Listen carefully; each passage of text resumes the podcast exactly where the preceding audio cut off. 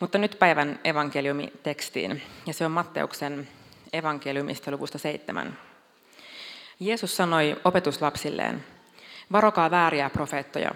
He tulevat luoksenne lampaiden vaatteissa, mutta sisältä he ovat raatelevia susia.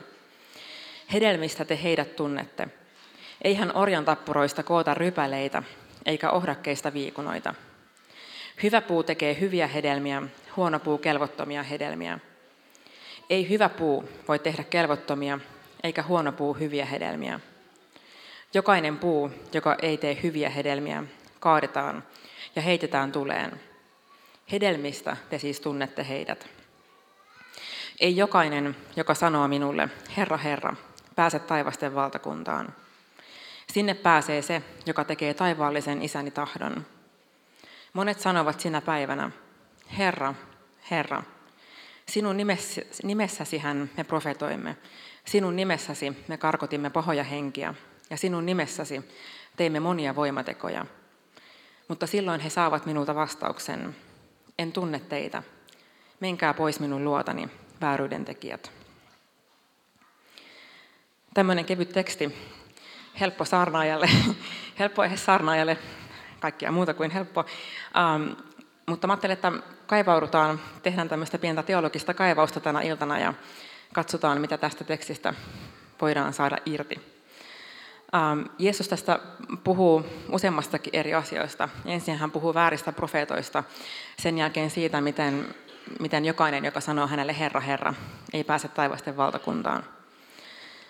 Ähm, ja myös tässä, varsinkin tässä lopussa korostuu se, että, että se mikä näkyy ulospäin, se ei ole kaikki kaikessa. Vaikka nämä ihmiset tässä, jotka sanoivat Herra, Herra, tekevät oikeita asioita, niin silti Jeesus sanoi, että minä en tunne teitä. Ja mitä tästä pitäisi ajatella? Jos Jeesus sanoo, että ää, en tunne teitä, ja nämä ihmiset eivät pääse taivasten valtakuntaan, ja sinne pääsee se, joka tekee taivaallisen isän tahdon, niin mikä sitten on taivaallisen isän tahto? Tässä on ihmisiä, jotka tekee niin kuin, ikään kuin oikeita ja hyviäkin asioita. Ja mä, äh, Ajattelen, että monesti, varsinkin ehkä helposti Suomessa, me ollaan semmoisia tunnollisia, säntillisiä ihmisiä, niin ehkä monella saattaa hyvinkin tulla tämmöisenä suomalaisena tunnollisena ihmisenä mieleen, että, ähm, että no mikä sitten on se mittari? Miten mä pystyn täyttämään Jumalan tahdon niin hyvin, että mä pääsen taivasten valtakuntaan? Et jos mä ikään kuin otan sen mun uskollisen, uskonnollisen tai uskon elämän mittarin, niin missä menee se raja? Minkä yli mun pitää päästä, että mä pääsen sinne taivasten valtakuntaan? Jos kerta Jeesus näille ihmisille sanoo tässä, että te ette pääse mun valtakuntaan. Ja helposti mä kaivan sen mittarin ikään kuin taskusta esiin ja mietin, että, että missä menee raja, mikä on se mitta, joka mun täytyy täyttää, mikä on se mitta, joka mun tulee suorittaa ja josta mun tulee suoriutua, jotta mä olen hyväksytty. Mutta mä lähestyisin tätä ää, aihetta hieman eri näkökulmasta. Ja siitä näkökulmasta, että kyseessä ei ole vain jokin mittari, jolla meitä mitataan, vaan kyseessä on suhde, johon meitä kutsutaan. Ja se ratkaisevalla tavalla muuttaa sen, miten me katsotaan myös tätä raamatun jaetta. Ja huomatkaa muuten, että Jeesus sanoi tässä mielenkiintoisesti, että minä en tunne teitä. Hän ei sano, että te ette ole tehneet riittävästi tekoja, vaan hän sanoi, että minä en tunne teitä. Palataan tähän suhteeseen hieman myöhemmin. Joten mistä lähteä liikkeelle? Mitä pitäisi ajatella? Ja ajattelen monesti, että yksi turvallinen tapa lähteä liikkeelle on se, että ainakin palata niihin teksteihin ja niihin raamatun kohtiin, mitkä sanoo jotain. Ja ikään kuin lähteä kerimään isoja kysymyksiä siitä niin kuin eteenpäin. Ja yksi, mitä Jeesus muun muassa puhuu fariseuksille, tähän aihepiiriin liittyen, niin hän itse asiassa, tai anteeksi, hän puhuu siis kuulijoilleen, ja, ja tota, hän toteaa, että ellette te noudata Jumalan tahtoa paljon paremmin kuin lainopettajat ja fariseukset, te ette pääse taivasten valtakuntaan. Miettikää, Jeesus sanoi, että jos te ette noudata Jumalan tahtoa paljon paremmin kuin fariseukset, te ette päästä taivasten valtakuntaan. Ähm, mikä on Jumalan tahto? No mä uskallan epäillä, että se ei ole niiden käskyjen pilkun tarkka noudattaminen. Se ei ole se ydin. Nimittäin, kuten on ollut aikaisemminkin monesti puhetta, niin fariseukset, fariseukset oli niitä, jotka oli vienyt Jumalan säädösten noudattamisen äärimmilleen. Niistä on tullut aikaisemmissakin saarnoissa monia esimerkkejä. Mutta tänäkin päivänä, jos sä menet vaikka Jerusalemin tai Israeliin ja kohtaat ortodoksi juutalaisia, he on vienyt monet säädökset aivan äärimmilleen, jotta he eivät vahingossakaan rikon niitä. Siellä on muun muassa tämä kuuluisa sapattihissi, joka siis perustuu siihen, että kun sapattina ei ole lupa tehdä työtä, niin, niin nykyortodoksijuutalaiset, tietty ryhmä varsinkin, tulkitsee niin, että kaikki, mikä, mikä on tekemisissä sähkön kanssa, se on työntekemistä. Jotenka he ovat kiertäneet tämän ongelman ja kehittäneet hissin, jossa ei tarvitse painaa nappia. Ja sitä voi käyttää sapattina, koska sä et tee työtä. Samoin monet juutalaiset, ortodoksijuutalaiset, laittavat valot päälle jo edellisenä sapattia edeltävänä iltana, jotta heidän ei tarvitse painaa sitä valokatkaisijaa, ja he eivät vahingossakaan tee työtä. Kahvi saatetaan säilyttää tämmöisissä lämpöastioissa, se lämmitetään edellisenä päivänä, jotta taas ei vahingossa rikota Jumalan lakia. Ja nyt Jeesus sanoi, että jos te ette noudata paljon paremmin Jumalan tahtoa kuin fariseukset, niin te ette pääse taivasten valtakuntaan. Jos me lähdetään nyt liikkeelle siitä, että kyseessä on vain pilkun tarkka Jumalan säädösten täyttäminen, niin me ollaan ongelmissa. Ja siksi toisekseen se ei ole raamatullista, koska sekä Uusi testamentti että myös Vanhassa testamentissa puhutaan muun muassa sydämen ympärileikkauksesta. Ympäri, sydämen ympärileikkauksesta. Ja, ja Uusi testamentti on täynnä kohtia, jossa korostetaan sitä, että me pelastutaan yksin uskosta. Ja sehän on myös meille luterilaisille hyvin, hyvin tuttu uh, niin kuin ajatus ja raamatun kohta, että yksin uskosta ja yksin armosta uh, meidät pelastetaan. Um, mutta tullaan myös tässä kysymyksessä ongelmaan, tai ei ongelmaan, mutta että, että monesti herää kysymys siitä, että no entäs sitten uskon ja teot, mikä on niiden suhde? Mitä, mitä tulisi ajatella ää, tästä asiasta? Ja nyt mä palaan nimenomaan tähän, kaivaudun tähän suhteeseen, ajatukseen suhteeseen Jumalan kanssa ää, hieman syvemmin. Nimittäin mä ajattelen sen kun me, kun me puhutaan suhteesta, niin mä ajattelen sen niin, että, että teot kuuluvat ää, Jumalasuhteeseen, mutta ne, su, suhteen perusta ei voi olla vain sääntöjen noudattamisessa, vaan sääntöjen noudattaminen perustuu suhteelle. Eli suhteen peru, suhde ei perustu sääntöjen noudattamiseen, vaan pikemminkin sääntöjen noudattaminen perustuu sille suhteelle. Hieman ehkä karikoidusti ilmastu. Mutta, mutta mä tarkoitan sillä sitä, jos me ajatellaan vaikka mitä tahansa ihmissuhdetta, avioliittoa tai, tai läheisiä ihmissuhteita, niin sehän on täysin luonnollista ymmärtää se, jos me tehdään joitakin asioita vain sen takia, että me halutaan täyttää käskyjä, niin se ei ole vielä aito ihmissuhde. Mutta jos mä välitän toisesta ihmisestä, jos mulla on, jos mulla on suhde sen toisen ihmisen kanssa, niin se aivan väistämättä synnyttää tekoja. Eli toisin sanoen, jos se on aviopuoliso, jolle avio, jonka mielestä avioliitto perustuu vain sille, että hän on kerran sanonut papin edessä aamen, ja, ja hän täyttää tietyt kriteerit, jotka hän on asettanut itselleen. Hän sanoo vaikka joka aamu kello 7.30 vaimoille, että hyvää huomenta, check. Sitten joka päivä kello 12.45 tehdään vaimolle kahvi, check. Ja sitten joka päivä kello 16.40 kehutaan vaimon mekkoa, check. Tämä on kärjekkäästi ilmastu, mutta ymmärrätte varmaan, että hän tekee oikeita asioita, mutta siitä puuttuu jotain aivan oleellista. Kun taas, jos me vertaan siihen, että tämä mies voi joka aamu toivottaa vaimollensa hyvää huomenta, joka päivä keittää kahvia, joka päivä kehua hänen mekkoaan, mutta se voi tapahtua suhteesta käsin jolloin se ei vaan ole sitä, että ikään kuin tässä suoritetaan listaa.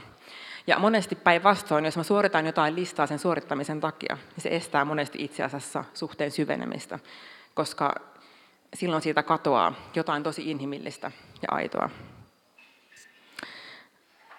Joku on joskus hyvin verrannut tätä myös siihen, että ähm, jos mä haluan kovasti olla auto, niin se ei riitä, että mä menen autotalliin ja käyttäydyn niin kuin auto. Se ei tee musta autoa. Mä en kyllä tunnusta, mä en osaa päristä niin hienosti kuin monet pikkupojat, mutta, mutta vaikka mä yrittäisin, niin musta ei tule sen enempää autoa, että mä teen oikeita asioita. Ja taas tämä oli karikoitu esimerkki, mutta yhtä lailla, jos mä suoriudun, suoritan uskonnollisia asioita, niin kuin nämä ihmiset sanoivat, että he, tai siis he olivat profetoineet ja tehneet ikään kuin oikeita asioita, niin se ei tee niistä teoista sinällään, niin kuin, se ei ole merkki siitä, että ne teot on huonoja, mutta se on merkki siitä, että ehkä sieltä taustalta puuttuu se suhde, suhde jolle ne teot pitäisi perustua. Ja jotenkin ehkä myös kristikunnan historiassa monesti onkin niin, että me ollaan oltu enemmän huolissaan siitä, että ihmiset osaavat käyttäytyä oikein tai alkavat käyttäytyä oikein, kun he tulevat seurakuntaan. Enemmän kuin huolissaan siitä, että he löytävät suhteen elävään Jumalaan, joka alkaa synnyttää niitä tekoja. Joten mä haluan korostaa sitä, että mä en, mä en väitä sitä, etteikö teot olisi ää, tarpeellisia. Ja itse asiassa mielenkiintoista on se, että kun Jeesus puhuu tässä päivän evankeliumitekstissä, niin tämä on itse asiassa, tämä, on itse asiassa tämä teksti osa vuorisaarnaa, joka on täynnä ää, erilaisia ohjeita ja, ja tota niin, ää, niin kuin Jeesus opettaa ää, kristityn elämästä, kuinka tulisi toimia. Ja hän itse asiassa sanoo sen vuorisaarnan lopuksi, että se on viisas mies, joka kuulee minun sanani ja tekee niiden mukaan. Eli toisin sanoen niin kuin tässäkin kontekstissa, jossa tämä evankeliumiteksti on otettu, niin myös siinä puhutaan siitä, että, teoilla oikeasti on väliä. Se on, se on viisautta, että me tehdään meidän lähettäjän tahto. Ja itse asiassa, jos mä vertaan vielä uudestaan ää, tätä teemaa ihmissuhteisiin, niin toisinaan on myös niin, että jos mä rakastan toista ihmistä, niin mä myös valitsen tehdä oikeita tekoja, vaikka välttämättä silloin en tunnu juuri siltä. Mutta silti siellä pohjalla on se suhde, josta se mun valinta lähtee. Eli kyseessä ei ole myöskään se, että mä teen vaan niitä asioita, joihin mulla sillä hetkellä sattuu olemaan tosi hyvä fiilis, vaan, vaan monesti myös ne valinnat on sitä, että mä vaan valitsen toimia oikein. Mutta mä korostan tässä sitä, että, että se suhde, kun mä puhun siitä suhteesta, niin mä ajan takaa juuri sitä, että siellä pohjalla, kaiken pohjalla on se suhde, josta käsin mä ammennan sitä niin kuin, omaa toimintaani. Ja toisaalta myös, kun me eletään siinä suhteessa, niin se ei tarkoita sitä, etteikö mä välillä langeta, etteikö me välillä epäonnistuta. Ja mä vertaisinkin sitä ehkä semmoiseen ähm, vaikka urheilusuoritukseen, vaikka juoksuun. Jos sä lähdet juoksemaan tiettyä matkaa, niin voi olla, että sä saatat kompastua. Voi olla, että sä et ehkä aina jaksa juosta niin nopeasti kuin sä haluaisit. Ja voi olla, että jotkut ihmiset vetää oikealta ja vasemmalta sun ohi mutta sä silti juokset. Ja mä ajattelen, että, että se, että meillä on suhde Jumalan kanssa ja me äh, ollaan tilassa, jossa me halutaan äh, ikään kuin antaa sydämemme Jumalalle ja Jumalan työn alle, on juuri sitä, että me silti halutaan juosta eteenpäin, vaikka me ei välttämättä aina olla siinä niin menestyksekkäitä. Mutta se, mikä ratkaisee, on se meidän sydämen asenne, että me tahdotaan juosta Toisin kuin voi olla, että joku ihminen, joka ei edes tahdo juosta, hän seisoo siellä, siellä tota lähtöpisteessä, kädet puuskassa, ja hän ei edes halua yrittää. Ehkä hän silti leikkii juoksia, ehkä hän silti huutelee kaikille, että mä olen juoksia, mä olen juoksia.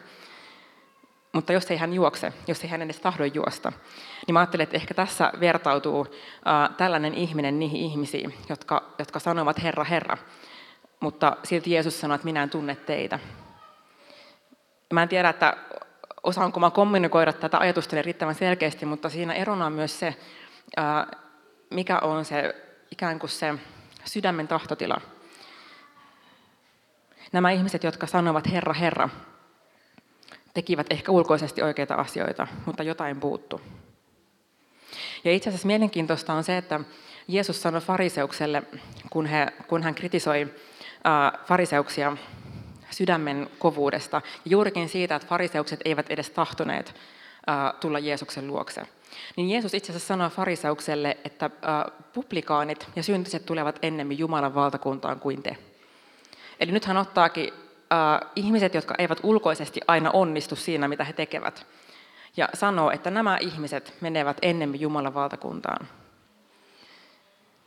Ja mä ajattelen, että, että se kuvastaa just sitä sellaista tahdon asennetta, joka on valmis Jumalan työlle, joka, joka tahtoo ikään kuin vaeltaa sen oman vaelluksensa Jumalan yhteydessä.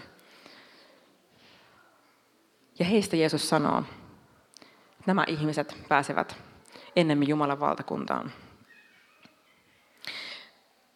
Ja kaiken lisäksi mielenkiintoista on vielä se, että kun Jeesus vähän myöhemmin puhuu hede, niin kuin hengen hedelmistä, niin hän sanoo, itse asiassa tässäkin hän käyttää samaa minun tahtoni. Minun tahtoni on, että te lähdette liikkeelle ja tuotatte hedelmää, sitä hedelmää, joka pysyy. Ja jälleen kerran ainakin ne suorittaja-ihmiset me, jotka olemme suorittajia, kaivataan taas se uskon mittari ja mietitään, että no mikä on, se, mikä on taas se mittari, jonka mä, mun pitää täyttää, että mä kelpaan. Missä menee se raja? Milloin mä olen riittävän hyvä? Mielenkiintoista on se, että Jeesus jatkaa.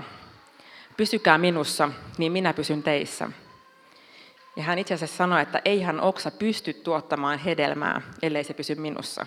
Eli ensin Jeesus sanoi, että menkää, minun tahtoni on, että te menette ja tuotatte hedelmää. Ja sen jälkeen hän sanoi, että te ette pysty tuottamaan hedelmää muuta kuin, kuin pysymällä hänessä. Ja mä ajattelin, että tämä myös taas jälleen kerran kuvastaa sitä suhdetta. Jos ei meidän toiminnan alla ole sitä suhdetta, niin meidän on, meidän on tosi vaikea tehdä sitä, mikä on Jumalan tahto. Koska suhde synnyttää meidän elämässä sitä hedelmää.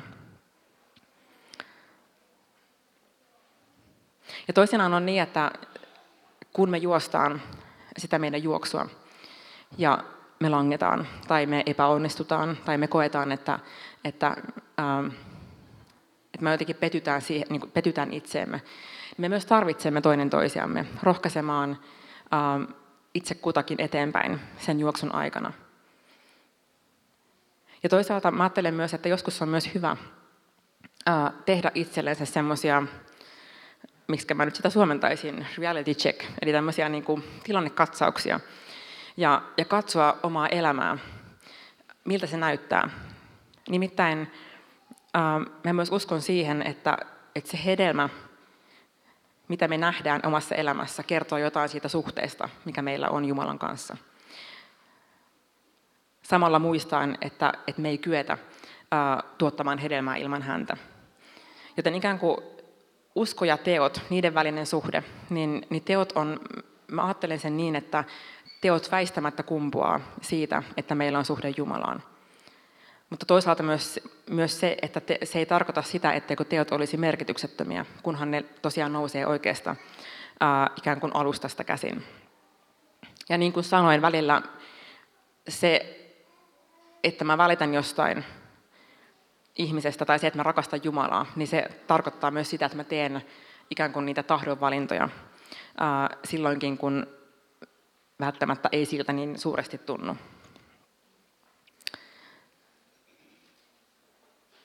Joten ehkä mun päivän tai illan pikemminkin tässä vaiheessa kysymys on, elätkö sä suorittamisesta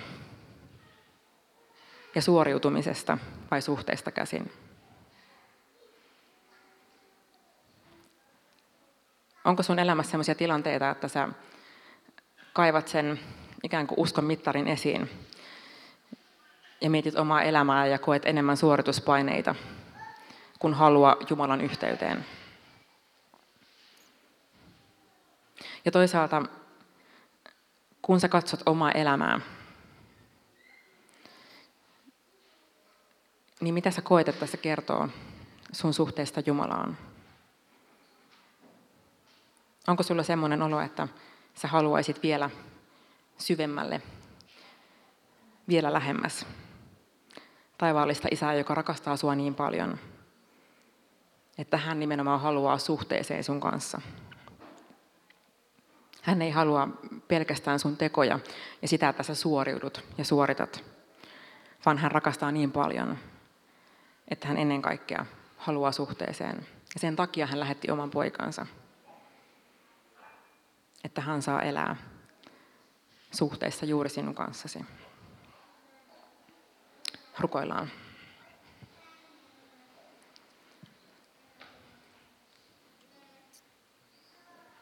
Rakas Isä, kiitos siitä, että meidät on kutsuttu sinun läheisyyteesi. Kiitos siitä, että sinä näet meidän heikkoudet ja näet meidän oman vajavaiset, vajavaiset yritykset palvella sinua. Lisä, minä kiitän siitä, että, että sä näet meidän sydämen. Sä näet meidän sydämen silloin, kun me halutaan ja epäonnistutaan. Ja näet meidän sydämen silloin, kun tuntuu, että, että musta ei ole tähän, mutta mä silti haluan jatkaa matkaa. Mä rukoilen Isä semmoista toivoa niihin sydämiin, jotka kokee epäonnistumista. Mä rukoilen rakkautta niihin sydämiin, jotka kokevat tuomiota. Isä, mä rukoilen sitä, että joka ikinen meistä saadaan kasvaa suhteessa Isä sinuun. Niin, että kaikki mitä me tehdään saa kummuta rakkaudesta. Saa kummuta siitä, että me vaan tietämällä tiedetään, että sä rakastat meitä. Me tietämällä tiedetään, että sä olet armahtanut meidät. Ja tietämällä tiedetään, että meidän usko riittää. Ja nimenomaan se usko, jonka sinä synnytät, riittää. Ei se niin, että me voitaisiin entistä enemmän tehdä tekoja vapaudesta käsin, ei pakosta käsin, ilosta käsin, ei suorituslistoista käsin. Lisä mä myös kiitän siitä, että sä näet meidän uskollisuuden silloinkin, kun me tehdään tekoja, vaikka meistä ei tunnu se helpolta. Me tässä hetkessä halutaan myös kantaa sinulle, tai halutaan kantaa sinulle, Isä, myös koko elämämme ja itsemme. Ja ne kaikki sellaiset asiat, mitkä tällä hetkellä meidän sisimmässä syyttää meitä tai, tai mitkä ajatukset, mitkä velloo ja painaa meitä alas. Isä, ota tästä hiljaisessa rukouksessa meidän jokaisen rukous jonka me kannetaan sinun eteesi. Kiitos siitä, että sä otat sen vastaan.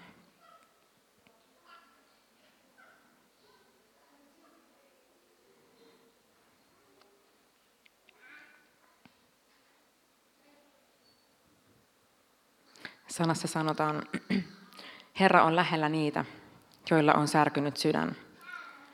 Hän pelastaa ne, joilla on murtunut mieli.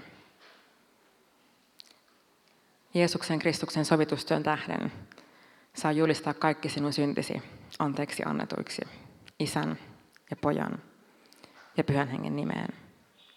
Amen.